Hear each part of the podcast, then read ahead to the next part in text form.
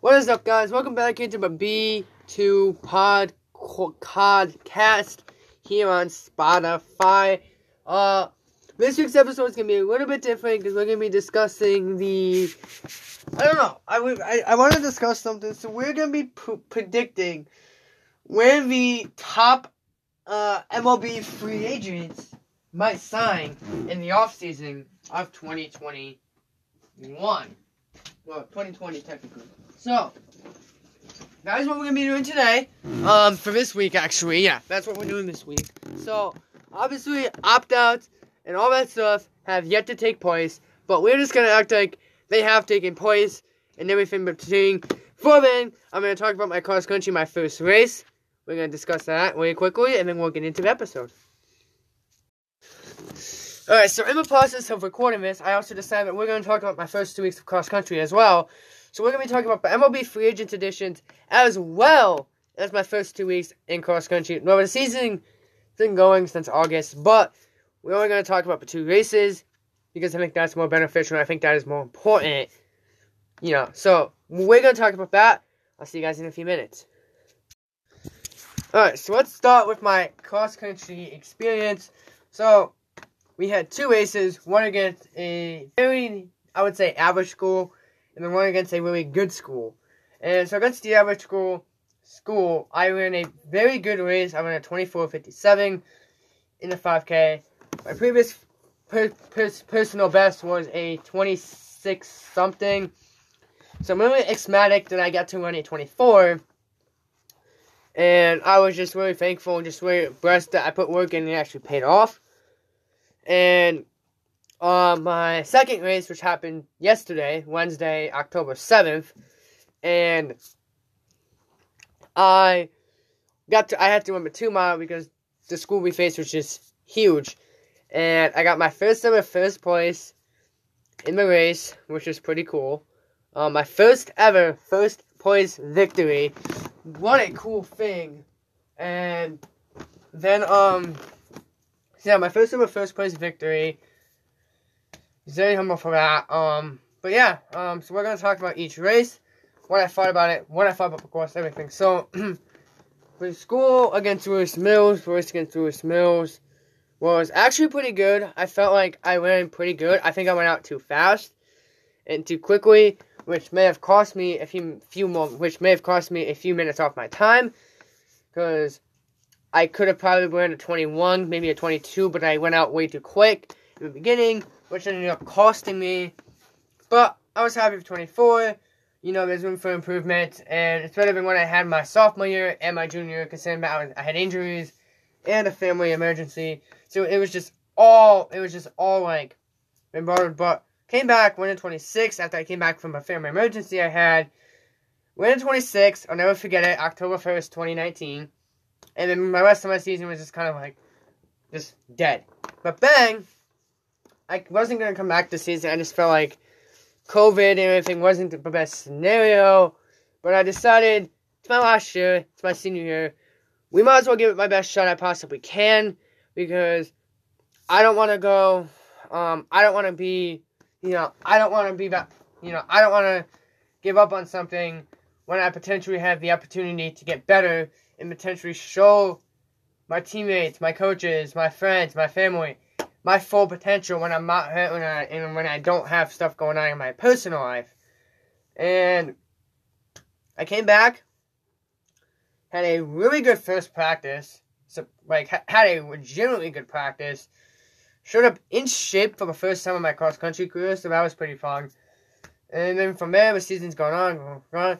The only thing I struggle with is the, the lack of hydration. I gotta get better on that, but everybody struggles with things. So I raced pretty well. I felt like I felt like I put a lot of effort into in practice, and I've also learned how to do somewhat pace myself, and I've also learned how to cope with my injuries and all that. So I feel like I've done a pretty good job. And then, so going to the first race, I wasn't really nervous. You know, it, it was COVID, everything going on. I was like, this is my opportunity to show these people what I can really do when I'm not hurt. And so I wanted to go out and I wanted to show my teammates that when I'm not hurt and when I'm not dealing with my personal life.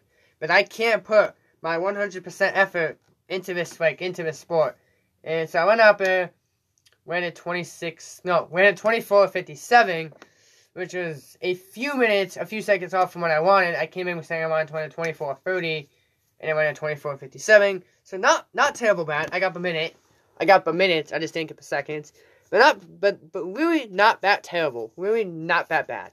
And then I went in and I prepared for practice the following week and flash forward to yesterday, October 7th, and we had a race against, um, we had a race against, uh, Stonington High School, and they absolutely smocked us, but I got to win my JV race. I ran pretty well, and, um, yeah, won my first ever race. You can make the argument that nine people is not a ring, but a win is a win, and when when you race against somebody, I don't care if you race against one person, five people, or eight gazillion people. A win is a win. That's all I care about. I got my first win under my belt. So proud. Thank you to all my teammates who have continued to believe in me. This been, has been fun. So, we're going to switch over to MLB free agent predictions. Alright. It is the moment you all been waiting for. It is time for my free agency predictions here on the B2 Pod Podcast. Now, now, obviously, these free agent predictions, I could be completely wrong because again, this has this could impact the World Series. This could have things to do with coaches or who gets hired as managers and stuff like that. If you guys want to see the full my full offseason prediction for, for the MLB, free agency, trades, everything, just hit me on Snapchat, hit me on Instagram, Twitter, all that. We make that happen. But um um, yeah, so we make that happen. Also, you follow me on Instagram you listen to this, or you have me on Snapchat, you have one day left to go after tomorrow, which the day you'll be seeing this Thursday, October 8th. I mean, yeah, Thursday, October 8th, to go enter the giveaway that I'm doing for the first ever podcast merch. More merch will be available probably with probably within the next couple of weeks. But if you do have me on Instagram or Snapchat and you want that, I have a gym to win that merch. Follow me there. Alright, so let's get into some free agency predictions. A lot of guys have signed. So for those guys who have signed, I'm just gonna say where I think would where I thought would have been a good landing spot had they hit the market this winter. So we're gonna start with probably the best free agent free agent on the market, depending on how you look at it, JT Realmuto. Now Realmuto came over from a deal with Marlins that sent some prospects like Sixto Sanchez, which has led to the Marlins' success in the playoffs, um, to the Marlins. Um, Mito, I don't know if the Phillies are bringing him back. I feel like they gave up a little bit too much not to bring him back. But I feel like he's either going to re-sign up the Phillies or he's going to take a one-year deal from potentially a team like the Mets or a team like the Rangers or a team like the Brewers or a team like um or a team like you know or a team like somebody who needs a good catcher. And I feel like the perfect fit for him offensively and defensively would be the Mets. and I'm not just saying that because I know a few Mets fans. But the Mets need as power he, they can get. He can take a one year deal from the Mets. He can work out his kinks. He can go back. And he can sign wherever. But in longevity, I think he's going to sign for Phillies. I think they gave up way too much for him. They gave up a future ace and to get him, so I think it'd be smart for Phillies to resign him. Now, I know this guy just signed a 10 year deal but we're gonna we're just gonna say what if he did it, and I'm just gonna say I'm just gonna give my thoughts where I would like this guy to sign. So I think you probably figured out who that guy is. That is Mookie Ling Betts, also known as Mookie Betts from the Dodgers. Um, we are going to just I'm just gonna act like he hasn't signed that deal in a potential landing spot where I I but I would think Mookie would sign other than the Dodgers, because let's just say that deal never happened. So uh, like let's just say they choke him the World Series and he's done, because he doesn't sign that deal. So Mookie obviously did some deal, like the ten year deal, but let's just say he didn't. I think a good landing spot for Mookie had he not signed a deal, and the Dodgers, let's say, made the World Series but choked. I think Mookie would have left. I think he probably would have taken a deal. See, that's a tough one. But I feel like Mookie, if the Dodgers would have underachieved and he didn't, and he didn't win the World Series, and they choked, I feel like he would then take a one year deal to like like to like a good like competitive team, maybe like the Twins or the Yankees or the Padres, and try to win there. But he obviously did something I want him doing. I don't think there's anything to pursuing Mookie Betts away from the Dodgers. But it's just fun to predict. now we got Trevor Bauer, probably the most even whether you like Bauer, you hate him, whether you think he's controversial, whether you think he's funny, whatever you think you want. We know I got Trevor Bauer. And he has said he will leave it open to any team, including the trash can bangers, which is the Houston Astros. Now Trevor Bauer is a good, good, good, good player. I respect Trevor Bauer. I think Bauer is a really good pitcher. But the thing with Trevor Bauer is, I've heard stuff that he doesn't like Cincinnati, but, but I've also heard stuff that he thinks Cincinnati is like, you know. So with their general, with their CEO Dick Williams stepping down today, I'm not really sure what Bauer's thoughts were on their CEO. Um, I think Bauer's top three landing spots should be the Reds because I think he's got the good staffing. Castillo and Sonny Gray, and so why not? I also think a really good place for him would be the Mets. They have deGrom, they have Syndergaard, but who knows the type of condition he's going to be back in. And then the rest of the rotation is poop. So I feel like Bauer could go to New York, be that third starter, potentially have a good year with the Mets, and then get paid the following off season. But I don't know. And my last team I had, and this is a dark horse, I have the Angels. They need pitching. They have arguably the best player. They have the best player in the world in MLB. Arguably, you can make the argument for some of other guys. Arguably, and Trout, but Trout is the best player.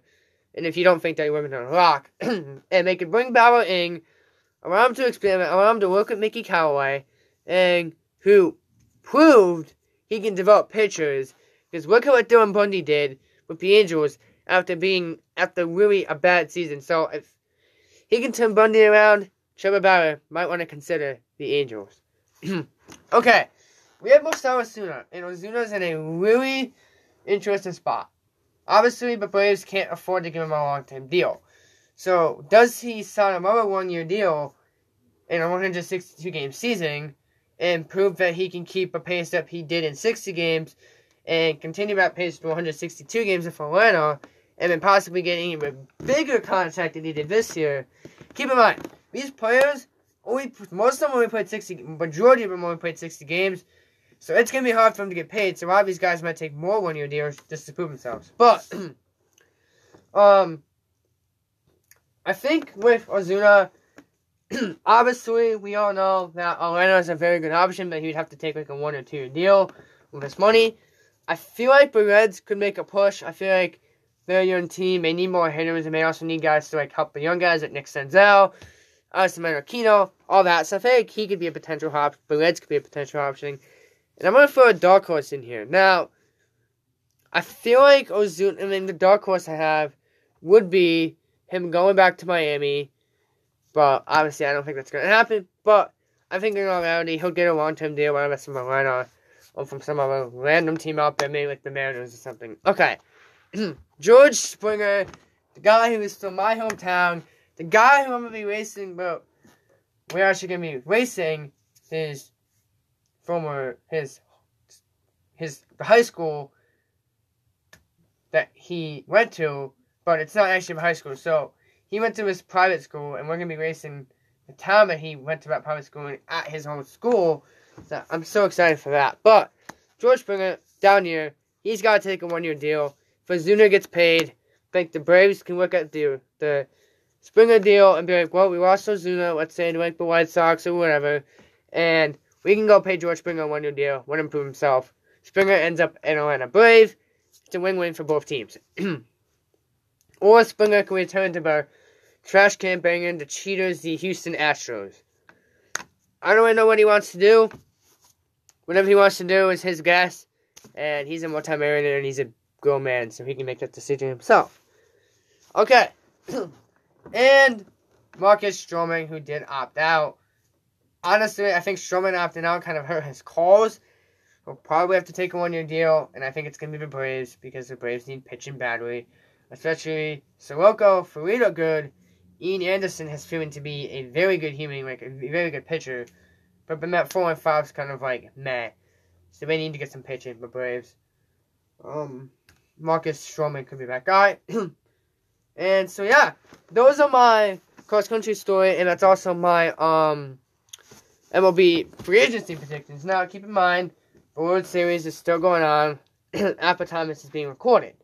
So we don't really know what guys are thinking, who are free agents, because if the teams don't proceed well, they might want to move. So keep in mind, this is just all my opinion, and if you have threats or anything you want to send me, send them to BB Podcast on Twitter. We can talk there. Now, um, so we're gonna switch over to another segment. I'll see you guys shortly for that. okay, okay. So I got a lot of questions about from my friends on how you can appear on the podcast. So if you've asked me that, this is for you. How you can appear on the podcast? You can hit me up on Instagram, Twitter, Snapchat, whatever you want. You can just request say I want to be on the podcast, and I'll ask you a few questions why, and you're all in for those of you who are wondering. If you guys enjoyed this week's episode, make sure you guys leave a like, subscribe on Spotify, wherever you're listening, Apple Pods, wherever you're listening to. And I'll see you guys next time. I love all my supporters. And yeah, we'll see you guys next time. Remember, if you follow me on Instagram and you want that cool merch, make sure you go to my Instagram at the beginning. Follow rules. Goodbye.